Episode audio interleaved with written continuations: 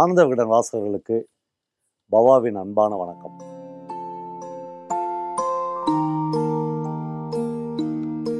நண்பர்களே இந்த நான்கு ஐந்து வருடங்களில் எங்கள் வீட்டிற்கோ அல்லது நாங்கள் தங்கியிருக்கிற பத்தாயத்திற்கோ நிறைய இளைஞர்கள் எந்த விதமான முன்னறிவிப்போ அல்லது ஒரு ஃபோன் கால்களோ இல்லாமல் கூட வந்து என்னோடு தங்கியிருந்திருக்கிறார்கள். நீங்கள் நம்ப மாட்டீர்கள். அப்படி தங்குதல் என்பது ஒரு நாளில் துவங்கி ஒரு வருடம் வரை நீடித்திருக்கிறது. ஒரு வருடம் இல்லை இரண்டு வருடம் மூன்று வருடம் கூட நீடித்திருக்கிறது. அப்படி என்னுடைய இருந்து இங்கேயே பழகி நான் பார்க்கிற விவசாயத்தில் எனக்கு துணை புரிந்து எங்கள் வீட்டில் பல வேலைகளை அவர்கள் மேற்கொண்டு என்னோடு சேர்ந்து வாசித்து அல்லது என்னோடு சேர்ந்து கதை கேட்டு அவர்கள் கதை சொல்லி அவர்கள் படித்த இலக்கியங்களை அவர்கள் படித்த புத்தகங்களை என்னோடு பகிர்ந்து கொண்ட குறைந்தது ஒரு இருபத்தைந்து முப்பது இளைஞர்களாவது எனக்கு தெரியும். அவர்கள் ஒவ்வொருவருமே ரொம்ப சுவாரஸ்யமான ஒருவர்கள். எனக்கு ஒரு ஊரிலிருந்து கோயம்புத்தூருக்கு பக்கத்தில் இருக்கிற ஒரு ஊரிலிருந்து ஒரு தம்பி ஒரு நாள் ஒரு பெரிய புல்லட்டில் வந்து இறங்குகிறான். என் பெயர் ஜெயக்குமார் என்று சொல்கிறான். நான் கிட்டத்தட்ட ஆப்பிரிக்காவில் மட்டும் இரண்டு வருடங்கள் விவசாயம் பார்த்திருக்கிறேன். அது அந்த கேட்ட விஷயமே எனக்கு ரொம்ப மகிழ்ச்சியாக இருந்தது. நீ ஏன்டா ஆப்பிரிக்காவுக்கு போனேன் என்று கேட்டேன்.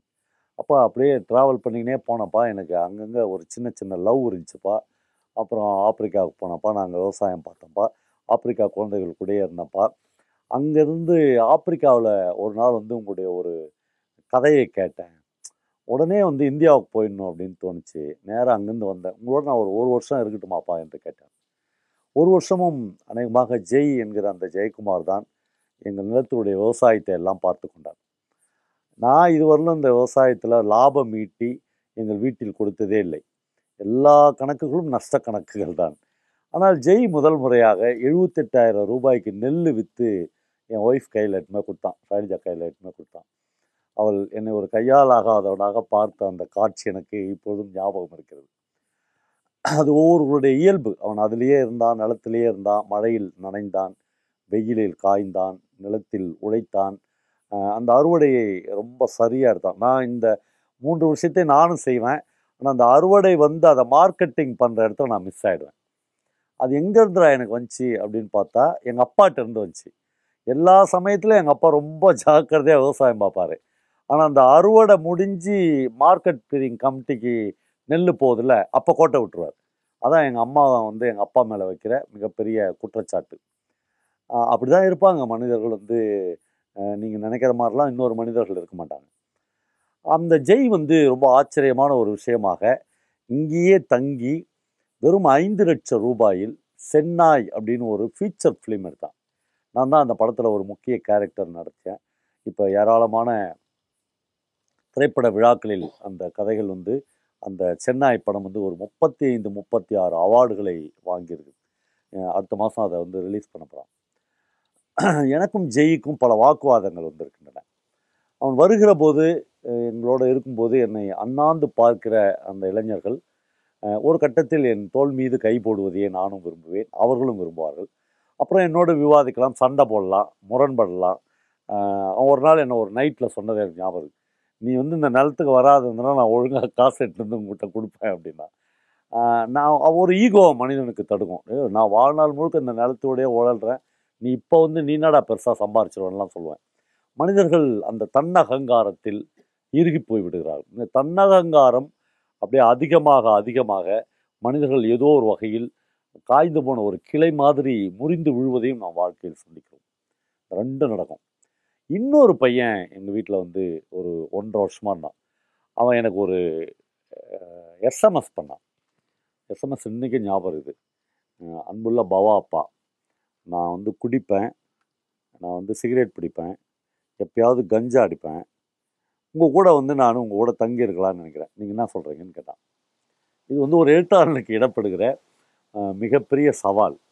இப்படி உள்ள ஒரு கேரக்டர் உள்ள பையனை நீங்கள் உங்கள் வீட்டில் அட்மிட் பண்ணணும் அப்படின்னு அவன் சொல்கிறான் நான் வந்து ரொம்ப தைரியமாக அவனை நீ புறப்பட்டு வா என்று சொன்னேன். அவன் புறப்பட்டு வந்தான். அவன் சொந்த ஒரு புதுக்கோட்டை. நான் அவனை வா அப்படின்னு சொல்லும்போது அவன் வந்து பெங்களூர்லேருந்து இங்கே வந்தான். அவன் வந்த ஒரு மூன்றாவது நாள் நான்காவது நாளில் அவன் அந்த கடைசி சிகரெட்டை சுண்டி இருந்ததை நானே பார்த்தேன். என் பொண்ணு அவன் கூட பேசினான் அவன் வந்து அதில் கன்வின்ஸ் ஆகி சிகரெட் பிடிக்கிறது இல்லை. அவன் வந்து அவன் சொன்ன எந்த கேரக்டருமே அவன்கிட்ட இல்லை. ரொம்ப நல்ல பையனாக வந்து இருந்தான். அப்புறம் ஒவ்வொரு மனிதர்களையும் நீங்கள் வந்து டச் பண்ணாமல் அவனை தொடாமல் அவனை ஸ்பரிசிக்காமல் அவன் திரேகத்தின் மீது உங்கள் கைகளை போட்டு அணைக்காமல் அவனுக்குள்ளே இருக்கிற ஒரு விஷயத்தை உங்களால் உள்வாங்கவே முடியாது. உங்ககிட்ட கடத்திடவே முடியாது. நாம் ஏதோ ஒரு வகையில் வகையில் மனிதர்களோடு பேசுவதற்கு வார்த்தைகளை மட்டுமே உபயோகப்படுத்துகிறோம். அல்லது வாயை மட்டுமே நம்ம யூஸ் பண்ணுறோம் மனுஷபுத்திரனின் ஒரு புகழ்பெற்ற கவிதை இருக்கிறது. நாம் பேசுவதற்கு இதுவரை ஒரு தவறான உறுப்பையே பயன்படுத்தி இருக்கிறோம் என்று ஒரு கவிதை இருக்கிறது. கைகளால் பேசுவது ஸ்பரிசித்து பேசுவது கைகளால் பேசுகிற போது உங்கள் செய்தி உங்கள் சக மனிதனுக்கு இரத்த நாளங்கள் வழியே செய்திகளை அனுப்புகின்றன என்று மனுஷபுத்திரன் எழுதியிருப்பார். அந்த மாதிரி ஒரு அதிகாலையில் நான் அந்த தம்பியின் மீது தோளில் கை போட்டு உனக்கு என்ன பிரச்சனை நீ வீட்டை விட்டு வந்த? என்று விசாரித்தேன். அவன் கடகடன்னு அழுதான் கண்ணீர் மனிதர்களுடைய ஆற்றாமையை மனிதர்களுடைய துக்கத்தை மனிதர்களுடைய துயரத்தை அடக்கி வைத்திருக்கிற கண்ணீரை அணை மாதிரி வெளியேற்றுகிறது. அதற்கு உங்களுடைய தொடுதல் தேவைப்படுகிறது. ஒரு ஆணின் தொடுகையை விட ஒரு பெண்ணின் தொடுகை ஒரு ஆணை நிலைகுலைய வைக்கிறது. ஒரு பெண் தொட்டு அவன் தோல் மேலே கை போட்டு என்னடா செல்ல அவனுக்கு பிரச்சனை? என்று கேட்கிற போது அவன் அவள் மடியில் சாய்ந்து கொள்கிறான். அவன் மடியில் சாய்ந்து கொள்கிறான். ஏதோ தன்னுடைய எல்லா துக்கத்தையும் இந்த மடியில் கழித்து விட வேண்டும் என்று ஒரு ஆண் விரும்புகிறான். நான் ஒரு அண்ணனாக அல்லது ஒரு அப்பாவாக சித்தரசன் என்கிற அந்த பையன் மீது கை போட்டு பேசின போது அவனுக்கு ஒரு காதல் இருந்ததாகவும் அந்த காதல் கைகூடி எல்லா வகையிலும் சரியானதாகவும் அந்த பெண் ஐஐடியில் ஒரு பேராசிரியையாக டெல்லியில் வேலை பார்த்ததாகவும் எல்லாம் முடிஞ்சு இரண்டு வீட்டிலும் சம்மதித்த போது அடுத்த வாரத்தில் கூகுள் நிறுவனத்தில் வேலை வேலை கிடைத்து அந்த பெண் ஒரு வெளிநாட்டுக்கு போவதற்கான பாஸ்போர்ட் எல்லாமே ரெடியாகி நோ அப்ஜெக்ஷன் சர்டிஃபிகேட் எல்லாமே கையில் வாங்கின பிறகு சாதாரணமாக ஒரு நாள் ஒரு சாலை விபத்தில் அந்த பெண் இறந்து போகிறார் ஒரு சாதாரண டெம்போ அடித்து ஐஐடிக்கு முன்னாலேயே அந்த பெண் இறந்து போகிறார் இந்த பையன் புதுக்கோட்டையிலிருந்து போய் அந்த பெ அந்த பெண்ணின் பிணத்தை மார்ச்சூரிலிருந்து பெற்று ஒரு ரயிலில் எடுத்துக்கொண்டு சொந்த ஊருக்கு வந்த துயரத்தை ஆற்றாமையின் கண்ணீர் விடாமல் ஆனால் இறுகிப்போன போன ஒரு சொற்களால் இறுகிப்போன ஒரு உடல் மொழியால் என்னோடு பகிர்ந்து கொண்டார். அவனுடைய துக்கம் முழுவதையும் நான் அப்படியே எனக்குள் கடத்திவிட விரும்பினேன். ஆனால் நண்பர்களே கொஞ்ச நேரம்தான் நீங்கள் அந்த மனநிலையில் இருப்பீர்கள். அதற்கு பிறகு உங்கள் வாழ்க்கைக்கு நீங்கள் திரும்பி விடுவீர்கள். ஒரு மரண வீட்டிற்கு நாம் போய் வருகிறோம். அந்த மரணம் கொஞ்ச நேரம்தான் உங்களை பற்றி இருக்கும். அதற்கு பிறகு நீங்கள் உங்கள் இயல்புக்கு திரும்பி விடுவீர்கள். உங்களுக்கு அலுவலகம் இருக்கிறது. உங்கள் குழந்தைகளை நீங்கள் படிக்க வைத்தாக வேண்டும். நீங்கள் இன்று இரவுக்கு ரெண்டு பீர் பாட்டில் சாப்பிட வேண்டும். இப்படியான பட்டியல்கள் உங்களுக்குள்ளே ஓடிக்கொண்டே இருக்கும். மரணத்தை நாம் அதே அதிலேயே விட்டுவிட்டு வந்துவிடுவோம். ஆனால் அந்த குடும்பத்தைச் சேர்ந்தவர்கள் அப்பாவை இழந்த குழந்தைகள் குழந்தைகளை இழந்த அப்பாக்கள் இவர்களால் வாழ்நாள் முழுக்க அது அவர்கள் உடம்பில் ஒரு தழும்பு மாதிரி பதிந்திருப்பதை நாம் பார்த்து கொண்டே இருக்கலாம். ஜெய்யை விட்டு நான் வீட்டுக்கு போய்விட்டேன். அவன் நிலத்திலேயே தங்கியிருந்தான். ஆனாலும் அவனுடைய வீட்டை விட்டு வெளியேறி வெளியேறியமைக்கான காரணம் அவன் ஒரு எல்லா வசதிகளும் அவன் வீட்டு அவனுக்கு சொந்தமாக கார் இருந்தது. அவனுக்கு சொந்தமாக ராயல் என்ஃபீல்டு பைக் இருந்தது. எல்லாவற்றையும் அப்படியே விட்டு விட்டு அவன் பெங்களூருக்கு பஸ் ஏறி போனதை சொன்னான். அந்த பையன் ஒரு ஒன்றரை வருடம் கழித்து எங்கள் வீட்டில் இருக்கிற போது ஒரு நாள் மதிய சாப்பாடு எங்கள் வீட்டில் எல்லாரும் சாப்பிட்டு வரோம். எங்கள் வீட்டு சாப்பாட்டு அமைப்பை பற்றி நான் உங்களோடு சில விஷயங்களை பகிர்ந்து கொள்ள வேண்டும். நான் முதன் முதலில் ஓவியர் டிராக்ஸி மருது வீட்டில்தான் ஒரு உயரம் குறைந்த மேஜையை பார்த்தேன். இப்போ மருது சாப்பிட்டேன் நான் கேட்டேன் இது ஏன் சார் இந்த டேபிள் ரொம்ப க சின்னதாக இருக்குது? அப்படின்னு கேட்டேன். அவர் சொன்னார் ஒன்றும் இல்லை பாவா ஒரு குட்டியோண்டு டேபிளில் உட்காந்து சாப்பிடும்போது மன நெருக்கம் அதிகமாகும். ரெண்டு பேரும் ஈஸியாக பேசிக்கலாம் உரையாடிக்கலாம். ஒரு பெரிய டேபிளில் உட்காந்து பேசும்போது நீங்கள் வெறுமனே சாப்பிட்டு போயிடுவீங்க.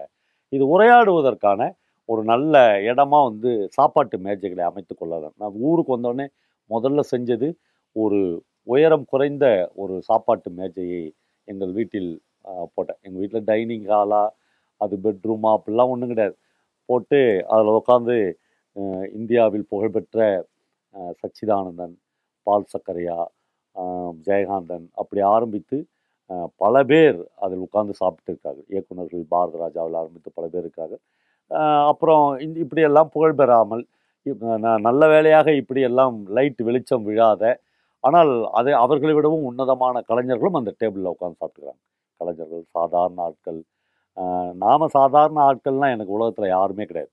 எல்லாருமே ரொம்ப முக்கியமான ஆட்கள் தான்.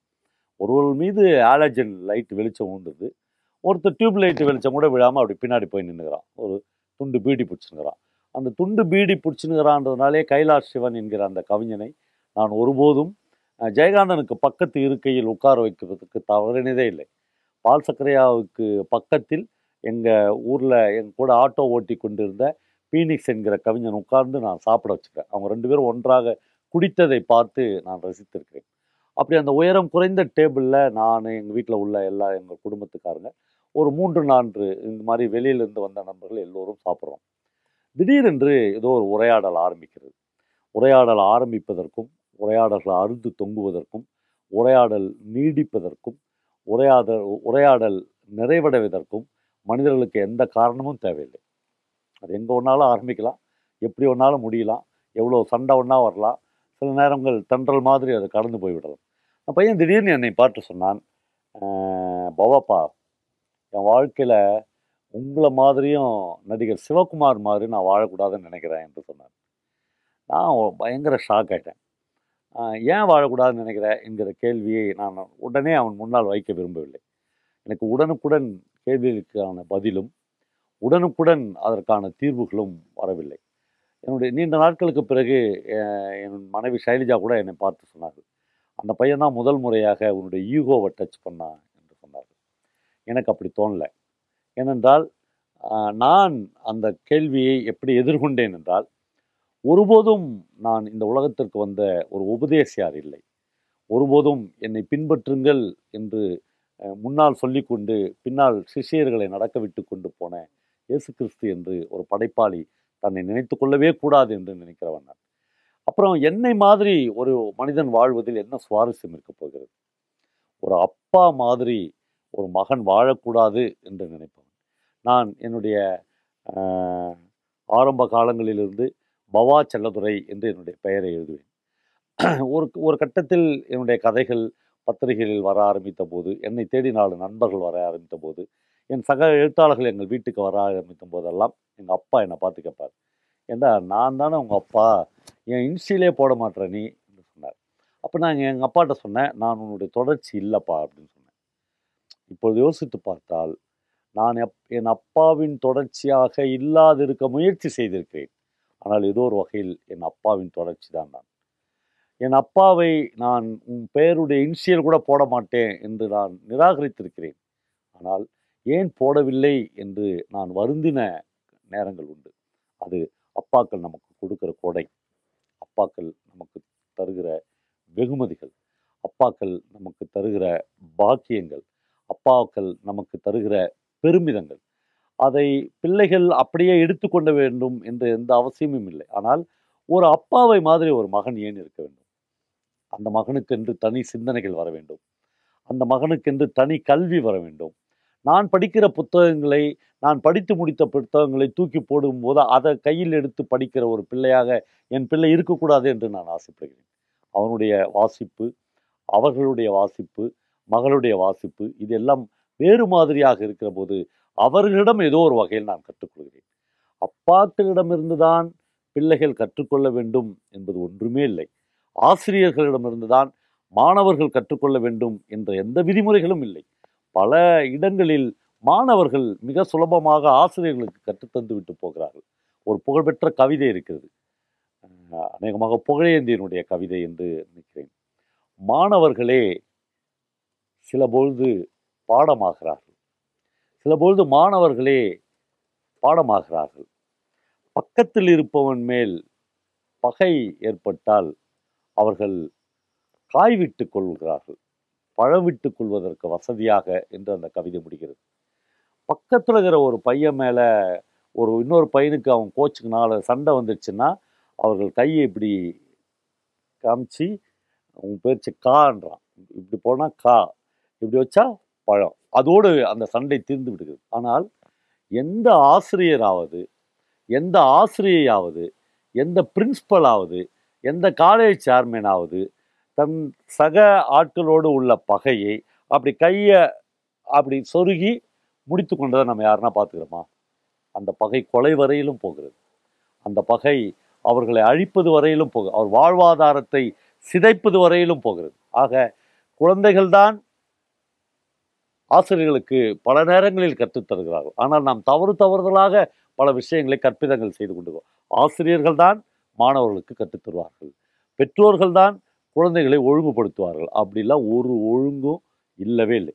அந்த ஒரு ஒழுங்கு என்பது நான் எங்கள் அப்பாவுக்கு பிறந்து நான் வளர்ந்த முறைகள் நான் அடிபட்ட இடங்கள் என்னுடைய முகத்தில் காரி துப்பின அவமானங்கள் நான் பட்ட வழிகள் இவைகள் எல்லாம் என்னை ஒரு மாதிரி மோல்டு செய்து ஒரு சமூகத்தின் முன்னால் நிறுத்துகிறது.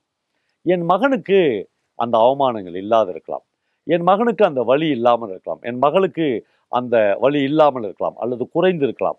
அவர்கள் என்னை மாதிரியே தான் இருக்க வேண்டும் என்பது மிகப்பெரிய அராஜகமாக நான் கருதுகிறேன். பாலுமேந்திரா சார் பல முறை பர்சனலாக பேசும்போது சொல்லியிருக்கிறார். பிரபஞ்சன் பலமுறை என்னோடு தனிப்பட்ட முறையில் பேசும்போது சொல்லியிருக்கிறார். ஷங்கி என்னுடைய மகன் என்பதனாலேயே அவன் செய்கிற எல்லாவற்றையும் நான் ஒத்துக்கொள்ள வேண்டும் என்பதோ நான் செய்கிற எல்லாவற்றையும் அவன் ஒத்துக்கொள்ள வேண்டும் என்பதோ எந்த விதிகளும் இல்லை என்று சொல்வார் பிரபஞ்சனும் அதை பலமுறை என்னோடு பகிர்ந்து கொண்டிருக்கிறார். ஆக ஒவ்வொரு மனிதனும் இந்த உலகத்தில் தனித்தனியானவன். ஒவ்வொரு மனிதனுக்கும் தனித்தனியான வாழ்க்கை இருக்கிறது. ஒவ்வொரு மனிதனுக்கும் தனித்தனியான அவமானங்கள் இருக்கிறது. ஆனால் உலகத்தில் மிக மிக துயரமான ஒன்று உண்டு நண்பர்களே அது ஒரு மகன் முன்னால் ஒரு மகள் முன்னால் அப்பா அவமானப்படுத்தப்படுவது. நீங்கள் பார்த்திருக்கிறீர்களா அந்த காட்சியை? நான் திரைப்படங்களில் நேரடியான சந்தர்ப்பங்களில் அப்படி பல பேரை சந்தித்திருக்கிறேன். பைசைக்கிள் தீப்ஸ் என்று ஒரு புகழ்பெற்ற படம் உண்டு. அந்த படத்தில் ஒரு சைக்கிளை திருடி கொண்டு ஒருவன் வந்து எல்லாத்தையும் மாட்டிக்குவான். அவனை எல்லோரும் போட்டு அடிப்பார்கள். அவன் பை சான்ஸால் அந்த கூட்டத்தில் அவனுடைய பையன் இருப்பான். அந்த பையனுக்கு ஒரு ஏழு வயசு எட்டு வயசு இருக்கும். அப்பா சைக்கிளை திருடி விட்டு அடி வாங்குகிறார் என்பதை அந்த பையன் பார்ப்பான். அந்த பையனுக்கு தான் சைக்கிள் திருடிதான் அடி வாங்குகிறோம் என்ற விஷயம் தெரிந்துவிடக்கூடாது என்பதற்காக அந்த பையனை இவன் சுற்றி வருகிற போதெல்லாம் அடி வாங்கின்னு சுற்றி வருகிற போதெல்லாம் அந்த பையனை பார்த்து இவன் சிரிப்பான் கையாட்டுவான். இது ஒரு நாடகம் இது ஒரு நாடகம். இந்த நாடகத்தில் நான் இப்படி நடிக்கிறேன் மகனே என்று அந்த பையனுக்கு தெரியக்கூடாது என்று தன்னுடைய அவமானங்களை துடைத்துக் கொள்வான். அப்பாக்கள் பிள்ளைகள் முன்னால் அவமானப்படுவதை ஒருபோதும் அப்பாக்களும் விரும்புவதில்லை பிள்ளைகளும் விரும்புவதில்லை. அது ரொம்ப ஒரு ஒரு மைனூட்டான விஷயமாக இருக்கிறது. என்னை பார்த்து அந்த சிற்றரசன் உங்களை மாதிரியும் நடிகர் சிவகுமார் மாதிரியும் நான் வாழக்கூடாது என்று சொன்னான். ஏன் வாழக்கூடாது என் என்பதை நான் கேட்கவில்லை. ஆனால் அந்த உரையாடலின் அடுத்த கட்டம் அதான். அந்த உரையாடல் துவக்கி வைத்த அடுத்த கேள்வி அதுதான். அப்பொழுது அந்த கேள்விக்கான பதிலை அவன் சொன்னாள். நீங்கள் உங்களுக்குள்ளாக சில ஒழுக்கங்களை கற்பிக்கிறீர்கள். நீங்கள் மற்றவர்களுக்கு போதிக்கிறீர்கள். எனக்கு போதனைகள் பிடிக்கவில்லை என்று அந்த பையன் சொன்னான். ஒருவேளை போதையில் ஏற்றிய பெரும் பொய்கள் போதனையிலிருந்து வருவதாகத்தான் அவன் உணர்ந்து கொண்டான். இந்த விஷயம் என்னை ரொம்ப பாதித்து விட்டதாக என் என் வீட்டில் இருப்பவர்கள் உட்பட நம்ப ஆரம்பித்தார்கள். அப்படி நான் ஒருபோதும் இல்லை. அந்த அந்த அந்த பையனுடைய சில செய்கைகளில் நான் முரண்பட்டு இருக்கிறேன் ஆனால் இந்த கேள்வி என்னை பாதித்ததே இல்லை. நான் என்னை மாதிரி இரு என்று ஒரு மனிதனையும் என் வாழ்க்கையில் சொல்லப்போவதே இல்லை. சொன்னதே இல்லை. அப்படி உபதேசிப்பவர்கள் அப்படி மேடைகளில் நின்று பேசுபவர்கள் தங்களை பெரிய பாக்கியவான்களாக நினைத்து கொண்டு பேசுபவர்கள் இவர்கள் ஒரு போதகர்களாக அல்லது பேச்சாளர்களாக அல்லது ஒரு பெய்டு பேச்சாளர்களாக ஒரு பெய்டு எழுத்தாளர்களாக இப்போ எந்த உன்னதமான எழுத்தாளனும் பஷீரோ ஜெயகாந்தனோ டால்ஸ்டாயோ தாஸ்தாவ்ஸ்கியோ ஒருபோதும் நான் சொல்லுகிற மாதிரி நீ இரு என்று ஒருபோதும் தன்னுடைய எழுத்துக்களில் போதித்ததே இல்லை. நண்பர்களே அதே மாதிரி ஒரு எழுத்தாளனை பார்த்து நீ எழுதி இதுவரை எழுதினதில் உன்னுடைய மாஸ்டர் பீஸ் எது என்று ஒரு கேள்வி எழுப்பப்படும் என்றால் எல்லா எழுத்தாளனுமே தடுமாறி விடுகிறான். சுந்தரராம் சாமியை பார்த்து ஒரு பிபிசி நிருபர் கேட்டார் இதுவரை நீங்கள் எழுதினதில் தி பெஸ்ட் எது சார்? என்று கேட்கிறார். சுந்தரராம் சாமி தடுமாறி விடுகிறார். அவர் சொல்கிறார் நான் எழுதுனது எல்லாமே மாஸ்டர் பீஸ் தான் என்று சொல்கிறார். இல்லை ஒரு எழுத்தாளனுக்கு தான் எழுதின எல்லாவற்றின் மீதும் பெரிய நம்பிக்கை இருக்கலாம். ஆனால் அவனுக்கென்று ஒரு கதை இருக்கும். அவனுக்கு இதுதான் நாம் எழுதுனதுலேயே பெஸ்ட்டு என்று ஒரு இடம் இருக்கும். ஒரு மரம் பூத்து தள்ளுகிறது. ஆனால் நண்பர்களே அந்த மரம் தனக்கே தனக்கென்று இலைகளுக்கு நடுவில் ஒரு பூவை மட்டும் மறைத்து வைத்துக்கொள்ளும் அந்த மாதிரி ஒரு எழுத்தாளன் தனக்கென்று ஒரு பர்சனலான ஒரு கதையை வைத்திருப்பான். அந்த மாதிரி சுந்தரராம் சாமியை அந்த பெண் விடாப்பிடியாக அந்த பெண் நிருபர் கேட்டபோது அவர் சொன்னார் நான் சொல்லவில்லை பல நண்பர்கள் சொல்லுகிறார்கள். என்னுடைய ரத்னாபாயின் ஆங்கிலம் தான் நான் எழுதினதில் தி பெஸ்ட் என்று சொன்னார். நான் அந்த ரத்னாபாயின் ஆங்கிலத்தை பல முறை படித்திருக்கிறேன் கதையாக சொல்லியிருக்கிறேன். அந்த ரத்னாபாயின் ஆங்கிலத்தில் வருகிற ரத்னாபாய் வேறு யாரும் இல்லை சுந்தராம் சாமி தான். அப்பொழுது தன்னை பற்றி ஒரு எழுத்தாளன் எழுதுகிற போது தன்னை ஒரு பெண்ணாக உருவப்படுத்தி நான் இந்த பொண்ணாக இருந்தால் எப்படி இருப்பேன்? என்று எழுதுகிற போது அவனுக்கு ரொம்ப பிடித்தமான கதையாக இருக்குது என்னை பல இடங்களில் பல நேர்காணல்களில் நண்பர்களின் சந்திப்புகளில் கதை சொல்லி முடித்த தனித்த இரவுகளில் சிகரெட் பு புகைக்கிற அந்த சந்தர்ப்பங்களில் இந்த கேள்விகள் என்னை நோக்கி வந்திருக்கின்றன. நீங்கள் எழுதினதில் தி பெஸ்ட் எது என்று. நான் சுந்தராம் சாமி மாதிரி நான் எழுதின இருபத்தி ரெண்டு கதைகளுமே தி பெஸ்ட் தான் என்று சொல்லுகிற மனதைரியம் எனக்கு என்றைக்குமே வந்ததில்லை. ஆனால் பிரத்யேகமான வடார்காடு மாவட்டத்தினுடைய நிலப்பரப்பில் ராஜேந்திர சோழன் இமயம் அழகிய பெரியவன் அப்படி இப்பொழுது எழுத ஆரம்பித்திருக்கிற அல்லது எழுதி முடித்து விட்ட ராஜேந்திர சோழன் மாதிரியான ஆட்களில் நான் என்னுடைய நிலப்பரப்பின் பிரத்யேகமான விஷயங்களை இந்தந்த கதைகளில் எடுத்து எடுத்து எழுதியிருக்கிறேன் என்கிற பெருமிதம் ஒரு எழுத்தாளனாக ரகசியமாக அந்த பூ அந்த பூவை எப்படி இலைகளில் ஒரு மரம் அல்லது ஒரு செடி மறைத்து வைத்துக் கொள்கிறதோ அந்த மாதிரியான ரகசிய தருணங்கள் எனக்கும் உண்டு. இந்த கதையை என்னை தவிர வேறு யாராலும் எழுத முடியாது என்று இருமாந்திருந்த கணங்கள் இருமாந்திருந்த நாட்கள் எனக்கு நினைவு வருகின்றன ஒரு பத்து நாட்களுக்கு முன்னால் என்னுடைய தோழி ஒருத்தி என்னை பார்த்து ஒரு விஷயம் சொன்னாள். உங்களால் மறுபடியும் ஒரு சத்ருவையோ மறுபடியும் ஒரு பச்சை இருளனையோ மறுபடியும் ஒரு ஓணான்குடி சுற்றிய ராஜாம்பாள் நினைவையோ மறுபடியும் ஒரு வேட்டை கதையோ எழுதவே முடியாது பவா என்று அறுதியிட்டு சொன்னார் ஏன் எழுத வேண்டும் என்று நான் அவர்களை பார்த்து திருப்பி கேட்டேன். ஒரு ஓணான்குடி சுற்றிய ராஜாம்பாள் நினைவுகளை என்னுடைய பால்யத்திலிருந்து நான் சேர்த்து வைத்திருந்த அந்த வாசனையை நான் என்னுடைய ஒரு கதையில் பரவ விட்டிருக்கேன் அந்த ஆறு ஏழு பக்கங்களில் அந்த ராஜாம்பாளின் வாசனை இருக்கும். நண்பர்களே எனக்கு மட்டும்தான் அது வாசனை. ராஜாம்பான் மீது வந்தது வாசனை. மற்ற எல்லாருக்கும் அது நாற்றம். ஒரு பழங்குடி ஒரு இருளர் பெண்ணின் மீது இருந்து வருகிறது நாற்றம் என்று அவர்கள் கற்பித்து கொண்டிருந்த போது நான் மட்டும்தான் அது நாற்றம் இல்லை வாசனை என்று அறிந்திருக்கிறேன். ராஜாம்பால் தான் என்னுடைய அவருடைய முதல் முத்தத்தை எனக்கு பதித்திருக்கிறார். நான் என்னுடைய முதல் முத்தத்தை ஒரு பழங்குடி பெண்ணிடமிருந்தே பெற்றுக்கொண்டேன். அந்த வாசனை எனக்கு இப்பொழுதும் அப்படியே ஞாபகம் இருக்கிறது. என்னுடைய இருபத்தி எட்டாவது வயதில் அல்லது என்னுடைய முப்பத்தி ரெண்டாவது வயதில். அதுவரை நான் அடைகாத்து வைத்திருந்த ராஜாம்பாளின் வாசனையை என் வாசகர்களுக்கு நான் பரவ விட்டிருக்கிறேன் அதுவே ராஜாம்பாளுக்கு நான் செய்த மிகப்பெரிய துரோகம் என்று கருதுகிறேன்.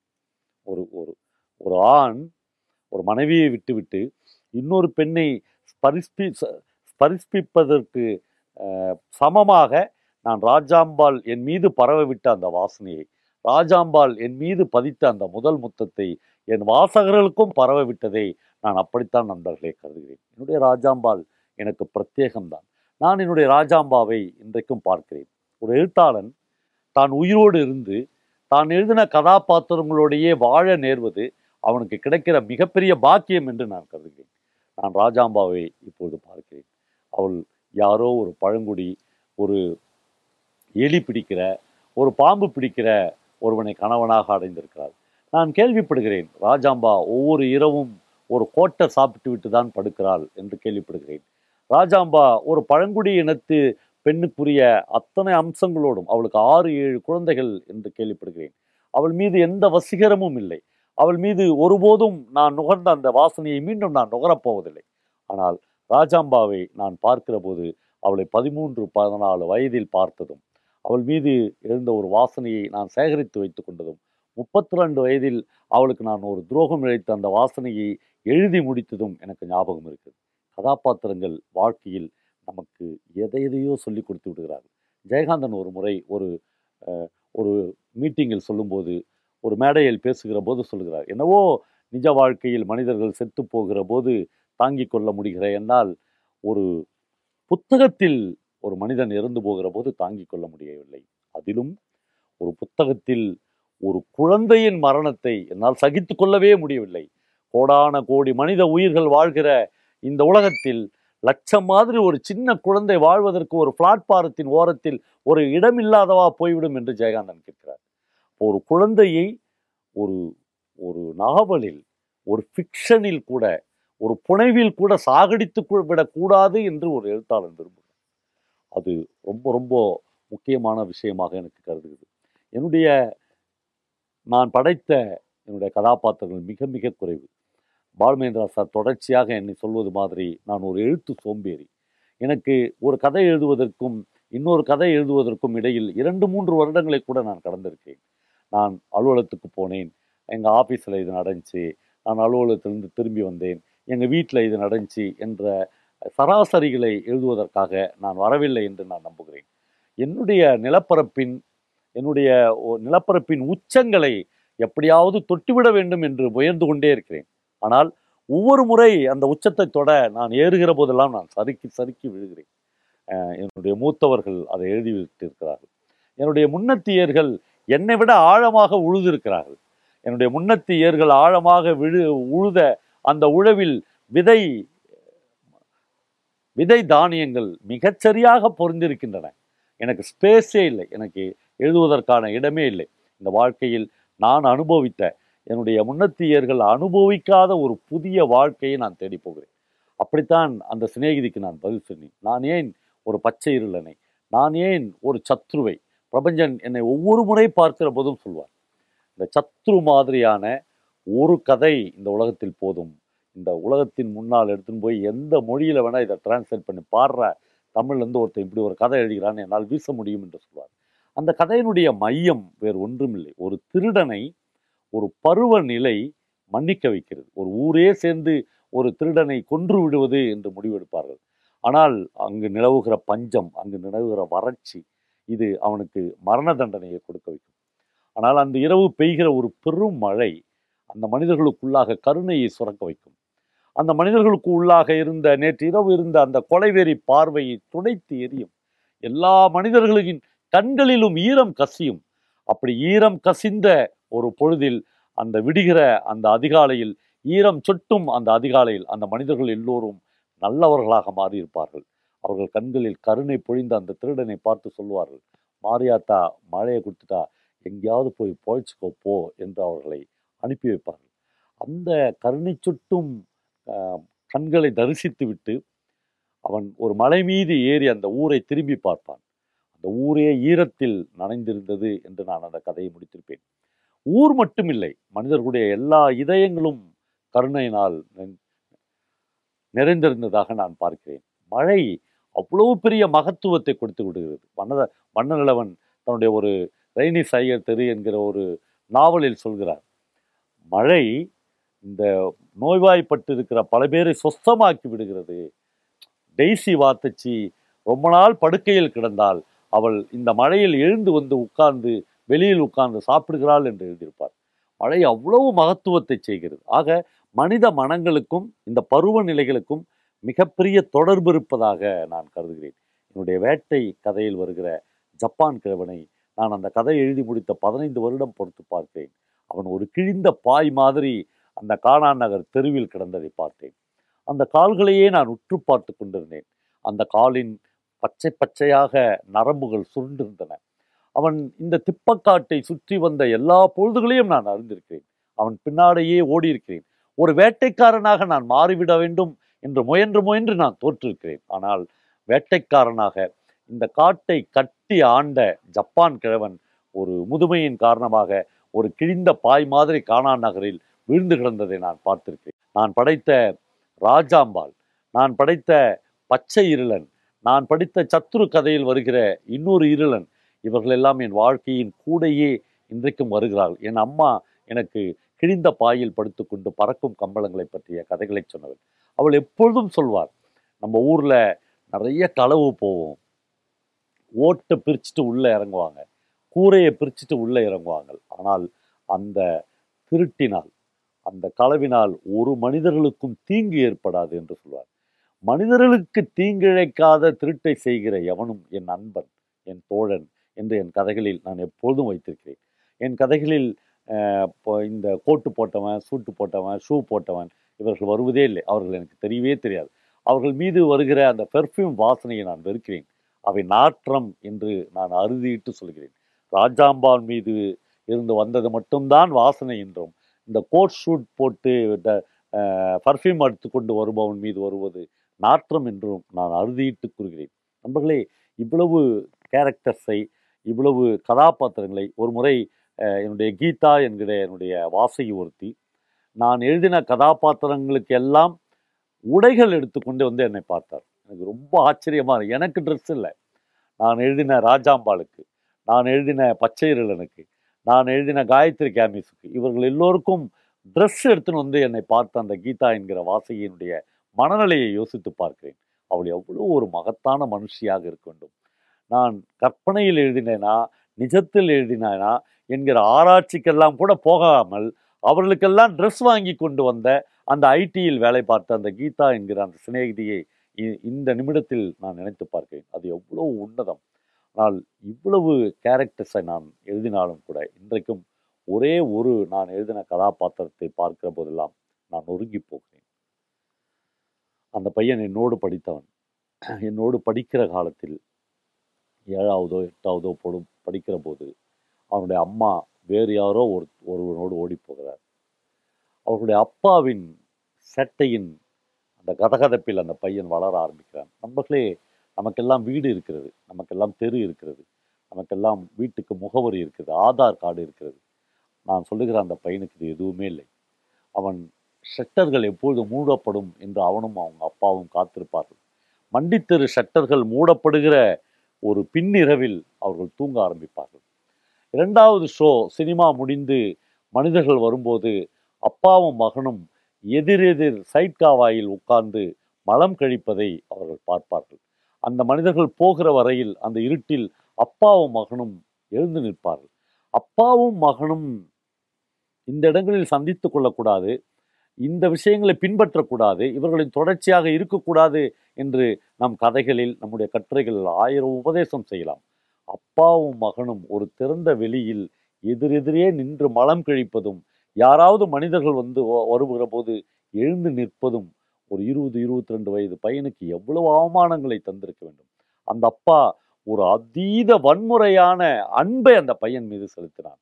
அதுவே அந்த பையனுக்கு பொறுத்து கொள்ள முடியாத அந்த பையனுடைய அவமானங்களை ஊதி பெருக்குகிற ஒரு விஷயமாக இருந்தது. அதைத்தான் என்னுடைய மண்டித்தெரு பரோட்டாவும் சால்னாவும் என்கிற கதைகளில் எழுதியிருக்கிறேன். ஆக என்னுடைய கதைகளில் வருகிற அந்த பையனை பார்க்கும்போது இன்றைக்கும் எனக்கு அழுகி வருகிறது. அந்த பையன் என்னை கடந்து போகிற போது நான் என் கண்களை மூடிக்கொள்கிறேன். நான் எப்படியாவது அவன் பார்வையிலிருந்து தப்பித்து விட வேண்டும் என்று நினைக்கிறேன். ஒரு வகையில் அவனுடைய அவமானங்களை எழுதினது கூட தப்புதானோ என்று தோன்றுகிறது. ஒரு நாள் அதே பஜாரில் அதே காய்கறி பஜாரில் அந்த பையன் கால்களில் விழுந்து உன்னை பற்றி எழுதி என்னுடைய கதைகளை நான் செழுமையாக்கி கொண்டேன் என்னை மன்னித்து விடு நண்பா என்று அவனை பார்த்து கதறி அழ வேண்டும் என்று தோன்றுகிறது. ஆனால் ராஜாம்பாள் மீது வீசின அந்த அந்த வாசத்தையும் நான் பொதுவாக்கி இருக்கக்கூடாதோ என்று நினைக்கிறேன். அப்படி என்னுடைய கதாபாத்திரங்களில் வருகிற மனிதர்களை மனுஷிகளை நான் என்னுடையே வைத்துக்கொள்ள வேண்டும் என்று நினைக்கிறேன். அவர்கள் அவர்கள் என் குடும்ப உறுப்பினர்கள் தான் என்று நான் உறுதியாக நம்புகிறேன். என்னுடைய ரேஷன் கார்டில் எங்களுடைய வீட்டில் வருகிற ஆதார் கார்டுகளில் அவர்கள் பெயர்கள் இல்லாமல் போகலாம். ஆனால் அவர்கள் இல்லாமல் நான் மாணவர்களின் சிந்தனையை வடிவமைக்க எஸ் என் எஸ் மாணவர்களின் தனித்திறமையை மேம்படுத்த எஸ் என் எஸ் மாணவர்களின் சாதனையை போற்றும் எஸ் என் எஸ் இருபத்தி ஐந்தாம் ஆண்டு வெள்ளி விழாவை கொண்டாடும் எஸ் என் எஸ் கல்வி குழுமங்கள் Kovai. Festival sales fifty percentage offer Ananda Vikatan digital subscription starts from rupees forty nine only link in description